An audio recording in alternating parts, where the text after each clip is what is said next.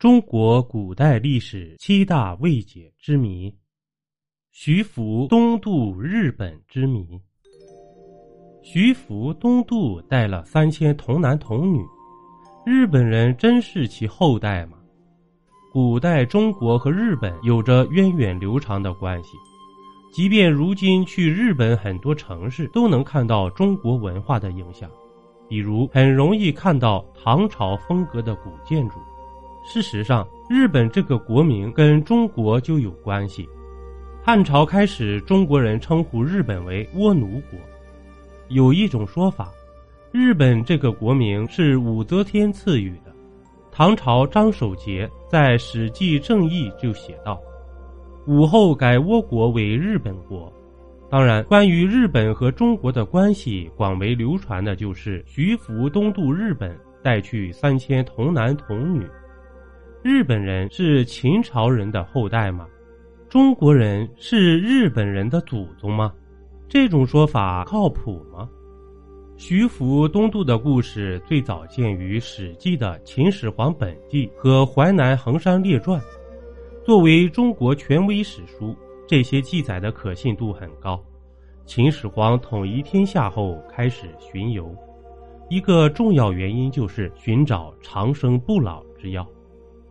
就在此时，徐福对秦始皇说：“东方有三座仙山，蓬莱、方丈、瀛洲。山上的神仙那里有长生不老药，他愿带童男童女去求药。”秦始皇很是激动，立即答应了。结果，徐福在海上三月无果而返。徐福担心秦始皇怪罪，就诈称蓬莱仙药可得。但海中的大礁鱼十分厉害，船只很难靠近三座仙山，需要带更多的人。秦始皇信以为真，命令徐福再次东渡。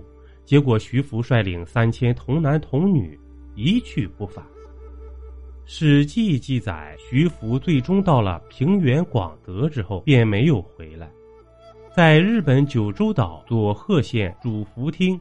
如今还能看到徐福上陆地标志，这里是徐福当年上岸的地方。除了《史记》外，《三国志》《吴书》五代后周易楚和尚、易楚六帖、北宋欧阳修《日本刀歌》等史书中，都描述了徐福最终去了日本。徐福因带来了先进的生产技术和工具，受到日本人的尊敬。而在日本和歌山县、广岛县、爱知县、秋田县、富士山等地，都有徐福活动留下的痕迹。这说明徐福率领三千童男童女，可能是真的去了日本。对于这个两千多年的争议，近些年来，专家们终于有了定论：日本早在徐福来日本之前，就已经生活着至少五十万土著。二零零三年，人类学专家在日本山梨县富士吉田市宫下义孝家中找到一本名为《宫下富士古文书》的藏书，该书又称《徐福古问场》，里面详细记载了徐福在日本的情况。这部书是孤本，无比珍贵。宫下义孝向专家表示，传说。宫下富士古文书是八百年前完成的，最早的那部分文章没有了，现存的为宫下祖先重写的。书中介绍了徐福到日本后代的情况。徐福把七个儿子全部改为日本姓氏，长子姓福冈，次子姓福岛，三子姓福山，四子姓福田，五子姓福田。田为火字边的田，六子姓福海，七子姓福柱，然后把他们分别派往七个地方，而徐福则自称秦之徐福。日本前首相羽田资就坚定认为自己家族就是徐福后代。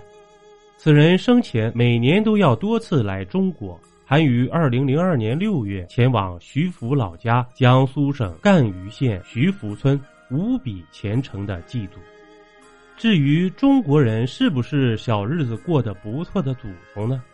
人家日本人都承认了，您还有什么不乐意的呢？